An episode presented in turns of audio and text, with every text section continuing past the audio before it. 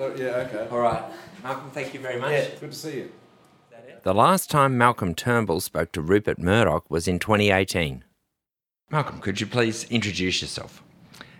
Oh, Malcolm Turnbull. Former Prime Minister, even, or Well, Well, what can you- what well, can you well, I'm say? Mal- well, let's say I'm Malcolm Turnbull. I was Prime Minister of Australia from 2015 to 2018. Thank you. Sitting in his office on the 26th floor of a tower in downtown Sydney, I asked Turnbull about that last encounter. So there you are, in some ways, as Prime Minister, pleading for your job to a media mogul. Well, I wouldn't put it that. Way. I mean, uh, that, that that's that. No, I, I think I was just pointing out to him that there was a that his media were working with an insurgent group inside the Liberal Party to overthrow my government, and I wasn't. I, the, the proposition I was putting to him was that this was going to put Bill Shorten into office. So, what on earth were you thinking? The phone call had been made by Turnbull just as he was about to be rolled as leader, a coup in which he believes Murdoch had a significant hand. Do you honestly think that Rupert Murdoch at that point could have called off the campaign against you? Oh, totally, absolutely, totally, totally. No, no question. He could have. He, if he had said, "That's it," call Dutton, call Morrison, do a front page headline that says "Madness must stop" or something like that, they would have called it off in a heartbeat. Turnbull was overthrown by the far right faction of his own party. It was orchestrated by his rival and Lachlan Murdoch's close personal friend, Tony Abbott.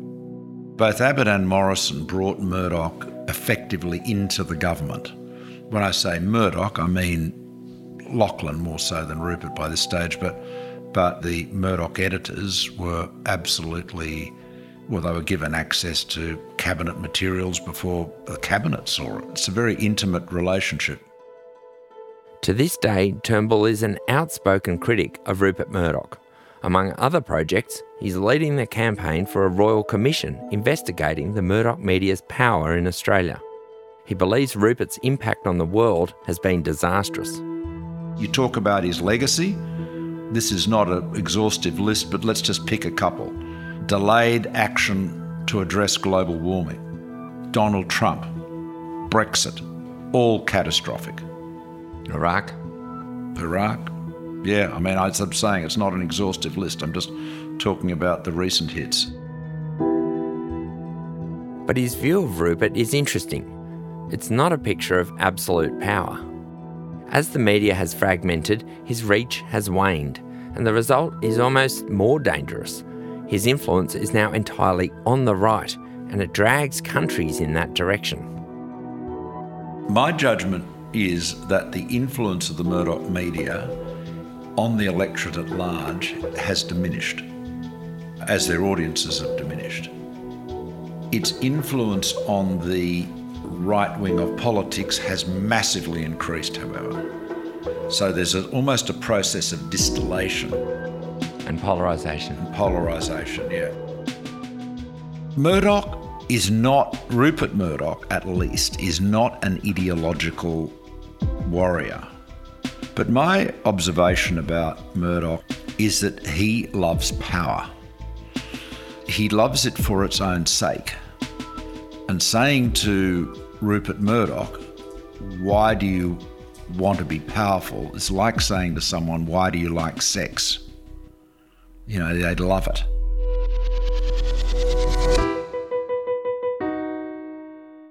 I'm Paddy Manning, and I've spent months looking at the life and legacy of Australia's most powerful man, Rupert Murdoch. In the time I've been working on this series, Rupert has finally retired and named his successor, his son, Lachlan. Even after writing Lachlan's biography, I'm not sure I ever really believed it would happen. I want to know what might change now that Lachlan is in charge. Can the old man really step back and let his son lead? Can Lachlan influence politics the way his father did? I also want to know what the Trump years tell us about the Murdochs. What does Rupert's last great scandal, the big lie, and the Dominion case tell us about how he runs his businesses? And the big question at the end of it all what drove Rupert Murdoch to become the most dangerous man in the world, only to hand it all over in a single announcement? From Schwartz Media and 7am, this is Rupert, the Last Mogul. Episode 6 There's Only One Rupert.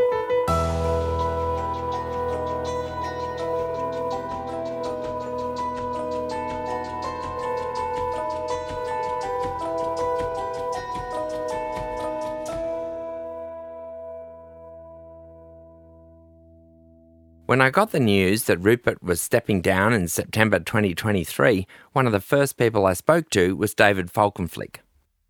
Let's see how this is doing. Here we go. Now, I'll just I'll just start to I'll get the ball rolling. David and I have known each other a while, both reporting on the Murdochs from opposite sides of the globe. He's the media correspondent for National Public Radio, based in New York, and he wrote the book Murdoch's World, I wanted to speak to David about Rupert's legacy, which has been marked in recent years by a pile up of scandals and controversies. But this year has in many ways been the most tumultuous of all. Oh, what a year. He plunged into an engagement. He wrestled with and confronted uh, lawyers intent on not only holding Fox News to account for the distribution of slanderous claims about a voting technology company and the questions of fraud in the 2020 election, but also intent on uh, revealing that to the world, uh, the way in which uh, not only Fox had operated, but Murdoch himself had operated. The marriage fell apart, and he stepped down in anticipation of hoping to give his son a nudge forward toward being able to have control of this empire for this newest generation. The uh, last or penultimate move he had to play to try to resolve this knotty question of how both to continue a corporate legacy and to ensure somebody he wanted would be at the top. What did the Dominion case specifically tell us, uh, in your mind, about Rupert and about how Rupert and Lachlan are shaping what goes to air on Fox? I think this trial made concrete the evidence released to the public, made concrete what a handful of us have been reporting all along. Uh, this is a business enterprise by somebody who does love news and does love the game, but ultimately all of it is sort of congruent and flowing in the direction of him sustaining his businesses. And it is 7 o'clock on the East Coast, which means polls have just closed in half a dozen states. The most closely watched state at this hour is Georgia, which President Trump. In the fall of 2020, Fox News on election night called the key swing state of Arizona for Joe Biden before any other major television network did. This was not something that Republican voters wanted to hear. This was especially not something that Fox viewers wanted to hear. Pushback is a very light word to use. Uh, the Trump campaign is, uh, how shall I put this, livid about the fact that Arizona was called. So, what you saw in the days and weeks that ensued was a number of major figures on Fox News, and Dominion Voting Systems really uh, zeroed in on four of them embracing absolutely crazed conspiracies without any grounding, foundation, or evidence whatsoever that Donald Trump was cheated. Trump allied lawyer Sidney Powell appeared on Fox News host Maria Bartiromo's show. Now, the women discussed conspiracy theories that Dominion voting software altered the outcome of the 2020 election. For weeks then, afterwards, Fox News host and guests amplified these conspiracies on the network's channels. And behind the scenes, what the evidence showed was that the executives knew exactly what was happening. And Murdoch was saying, ultimately, I accept the judgment of my executives that we need to do this to keep faith with our viewers as a business proposition and to fulfill the promise of the brand. And so you have them essentially saying, uh, it's more important for us to give them false hope in a way that helps to fuel the rage and sentiment that led to the January 6th you know, insurrection at Capitol Hill. Whether or not it's a cause of it, it helped to animate that. And Rupert himself, he didn't believe it, the big lie for a second. What do you think it revealed about how Rupert thought of, of Trump and the election result? I think in this instance, fundamental to American democracy, he thought it was more important to maintain Fox's unprecedented profit levels for cable news, for television news, than to level with his audience and tell it the truth. He knew that this election had been lost by Trump. He never particularly had great respect for Trump. He had contempt for him, but thought he was a partner with whom he could do business. And time after time during that Trump term in office, Murdoch's business stances and corporate interests received benefits by virtue of the completely transactional alliance that he forged. He had always wanted sort of a bat phone in the White House. With Donald Trump, he got it, and that was a deal he was willing to strike. Do you think, given everything that's happened in the last few years, that we are seeing a kind of fall of Rupert Murdoch? you know, it's hard to argue at the moment to look at his holdings and look at all he's done and say he's collapsed. He's no longer important. He's a minor figure. He is at least publicly acknowledging essentially the laws of physics. That is, that he's in his 90s. And the idea that he could really run this company or has been fully running this company isn't the case.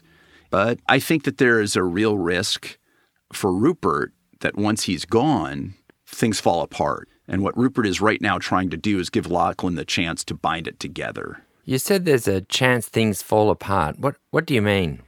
Um, when Murdoch slips these surly bonds, right? When he's no longer in the picture, James Murdoch is in a position to decide if he wants to pose a challenge to Lachlan and say, look, there's another path here, and we can still make money. But Fox needs to be more like Sky or at least Sky UK, a more responsible, a more news driven outlet, or whether it's just time to bust up the party and sell it off for parts and allow everybody to walk away a lot richer than they walked in. And for Lachlan, that's a net minus because he is, of course, making the most of anyone and gets to run this thing. That said, it's never seemed to me that Lachlan took incredible joy from corporate leadership. All of this is to say that it's a little hard to make the affirmative case that this is a careful steward of the company's best interests who would get this job were his last name not Murdoch. Does it look like an end to you, stepping off the boards and handing over to Lachlan, you know, with a very uncertain kind of future? It feels like the beginning of the end. It feels like it's the beginning of the end of this incredible era in media so intently defined in many quarters by Rupert Murdoch. I still think he'll play roughly the same role that he has played before, his health uh, allowing, in the sense that, you know, whenever Rupert Murdoch wants to weigh in, they're going to listen. He's happy for his son to go out there and brief investors and give the talks and, and you know, talk to analysts and all the rest. But he doesn't really want to relinquish power, I think, is the real thing.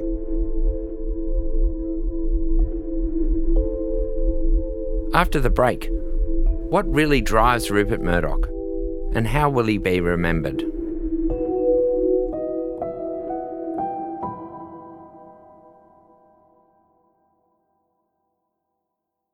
The Saturday paper's food editors are some of the country's leading chefs, including Andrew McConnell, O Tama Carey, David Moyle, and Karen Martini. Let them guide your cooking when you sign up to Schwartz Media's free weekly newsletter, The Food.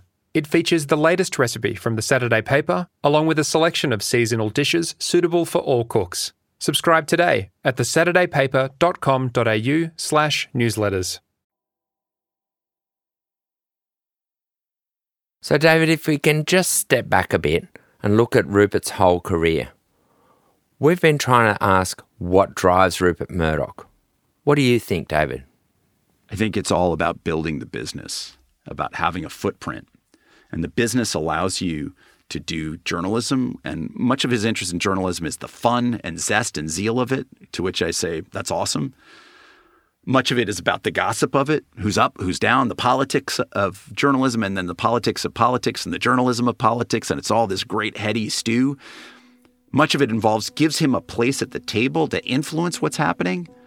And those decisions allow him to drive his business interests He gets the Brits to decide whether to give him full control of Sky. Uh, he gets the Americans to try to interfere in the sale of Time Warner and CNN, Arrival. It gives him purchase not only for his political interests, not only to promote what policies he might have in the given moment, but also to make sure that they feel beholden to him. They call that kissing the ring in News Corp. You have to not only show up and meet with Murdoch, you have to fly to show that you're willing to do it. You have to show him. And by the way, Murdoch owns homes in London, but Tony Blair flew to Hayman Island off the coast of Australia to show his deference two years ahead of his run to lead Labour into power in 97. You had uh, David Cameron intending to run for prime minister on the Conservative ticket in Britain, flying in Murdoch's then son in law's jet to a Greek island where he met with Murdoch in a yacht there. Not that he couldn't have taken a cab across town in London, you know, 20 minutes to meet with him, but he needed to show that he was doing this in Murdoch's setting and at Murdoch's time and place. I think that the ideology helped build the business up. The politics helped further and propel the business. So it's this virtuous from his standing circle of ideology and political positions, helping him to further his business interests through government means.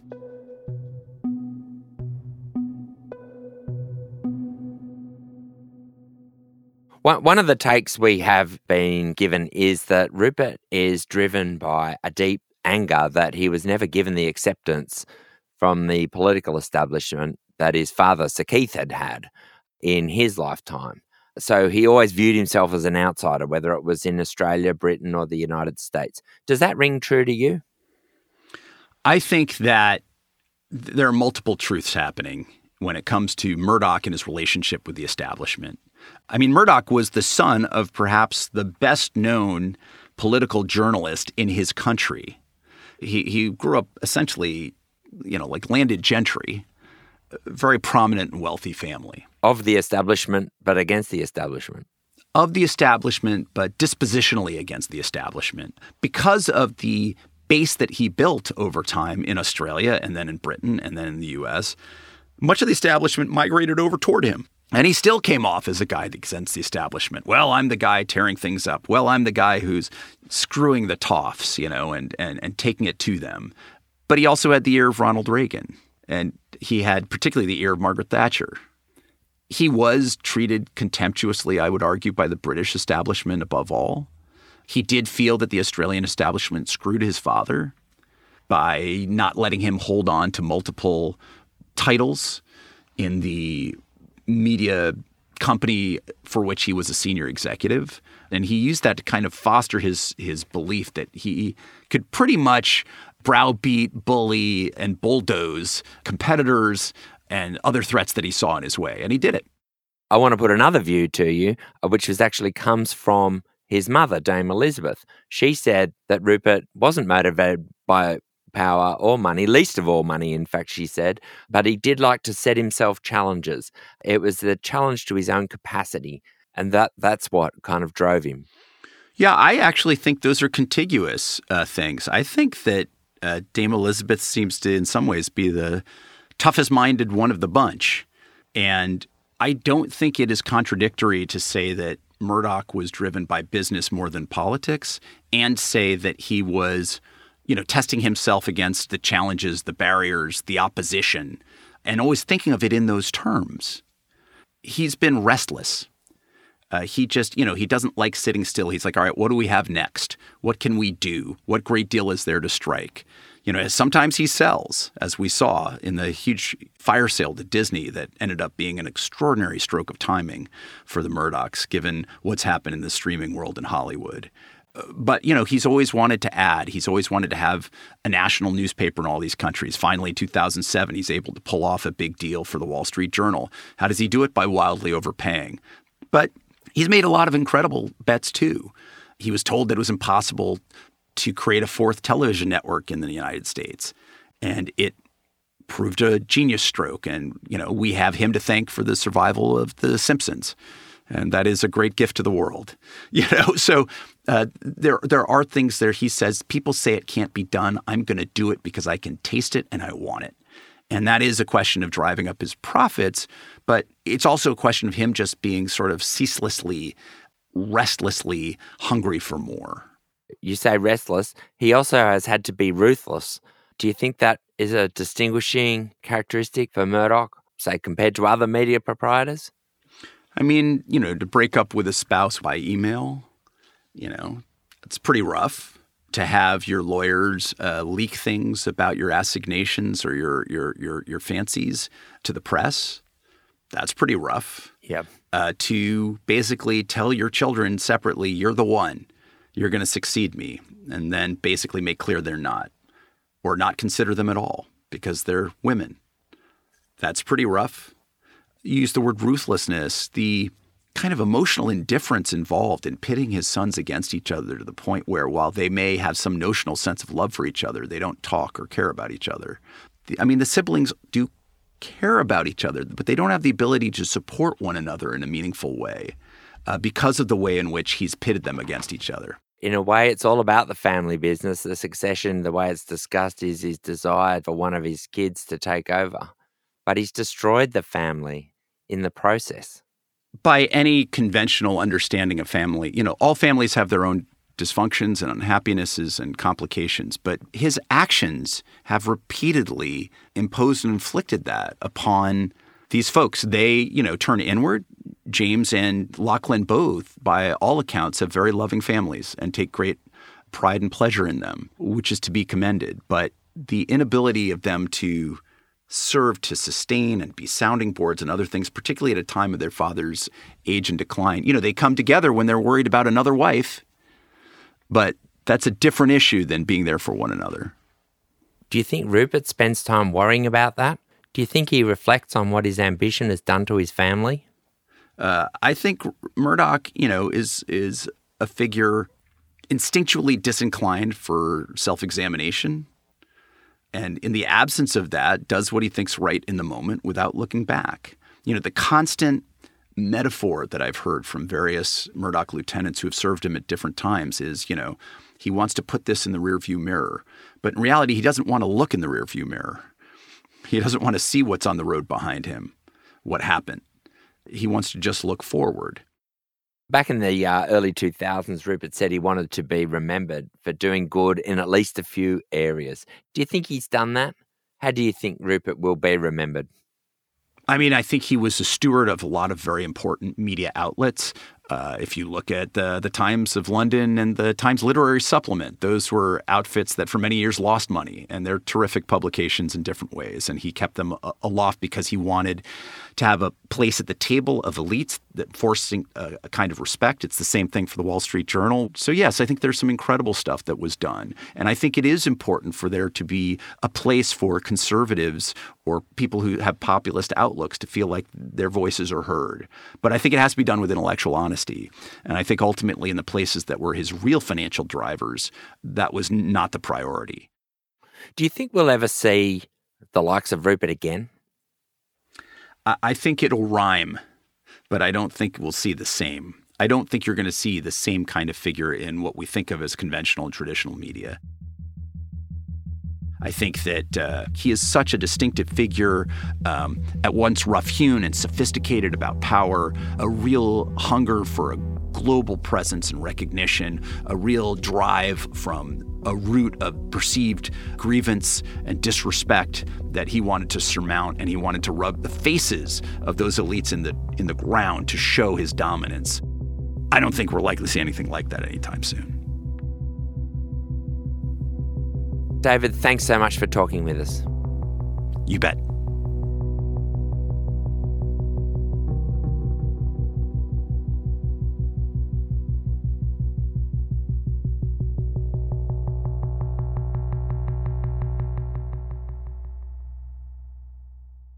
Do you want some more? Oh, no, sorry. Okay. Um, I don't think so, you had any. I think you've been tealess. Oh, you didn't get any? Oh, tealess. It's green oh, tea. It's not. A, it's not going to give you a. Sitting in Malcolm Turnbull's office at the end of making the series, I was able to ask the former Prime Minister what he thought of Lachlan.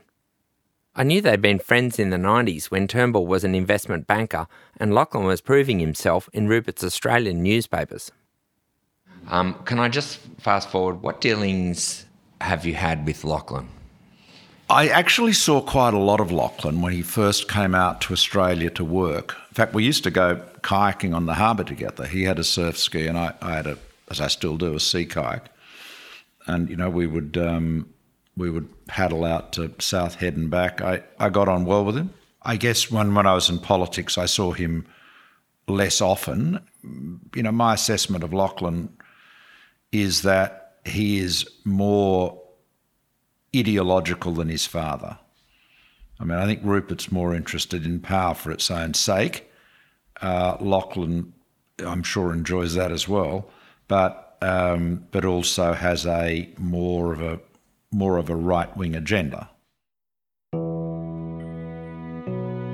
I asked Malcolm Turnbull what he thinks will happen under Lachlan, if the heir has what it takes to keep the empire together without Rupert. Well, Rupert will die. I mean, I, I, know I know this is a shocking statement, but he's not immortal. He may well live for many more years. His mother lived to went well past hundred, as we know. The answer to that is I don't know. Growing up in the in the shadow of someone like Rupert Murdoch would be difficult in some respects. I don't think you know he doesn't have the the standing, the credibility of his father, but how could he? You know, that's something he'll have to tackle when his father passes away.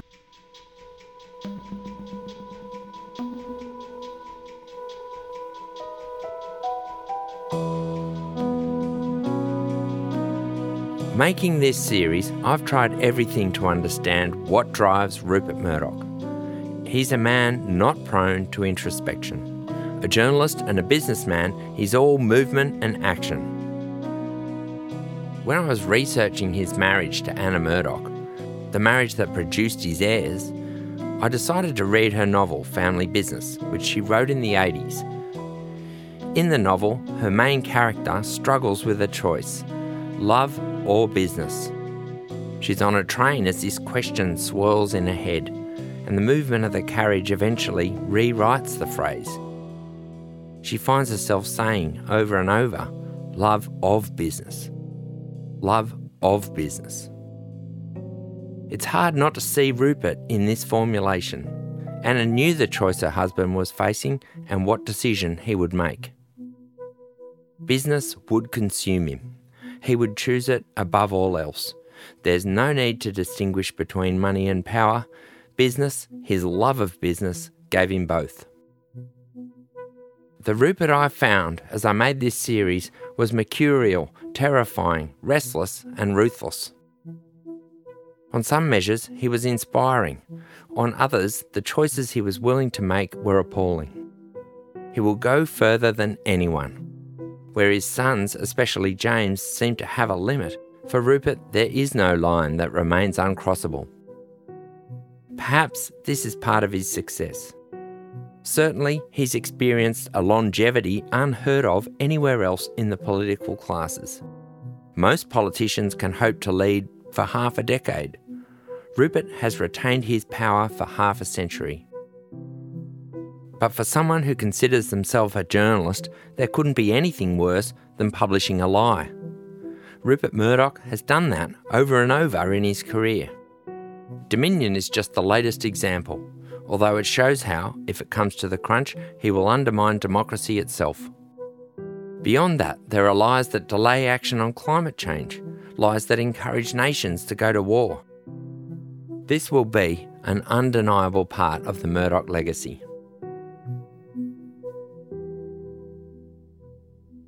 At the end of it all, Rupert is interested primarily in Rupert.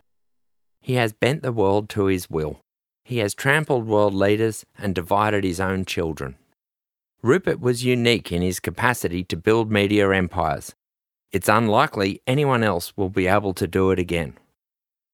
Perhaps the world will be better for it.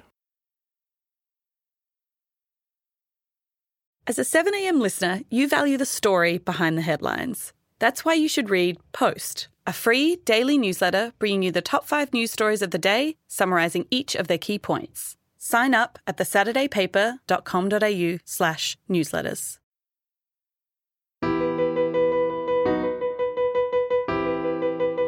Rupert the Last Mogul was hosted by me, Paddy Manning. Our supervising producer is Shane Anderson. Mixing, compositions, and additional production by Zoltan Fecso. Our executive producer is Sarah McVeigh. Erik Jensen is our editor in chief. This series has been a production of Schwartz Media and 7am. Thanks for listening.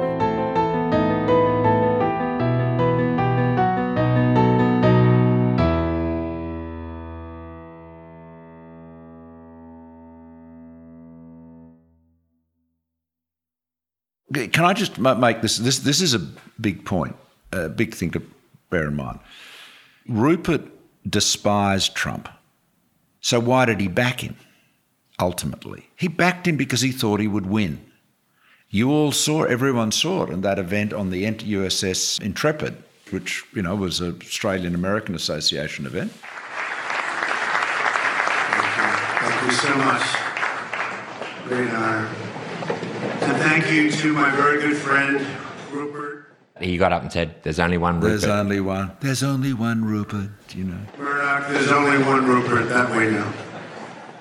Trump laid it on with a trowel, several, you know, a trowel and a, you know, I don't know, a, a large mechanical road making machine. It was he couldn't couldn't have couldn't have put on more flattery. You know, I think it was what Disraeli said. Um, the flatterer is seldom interrupted, but with royalty lay it on with a trowel. Well, he definitely laid it on with a trowel for Rupert.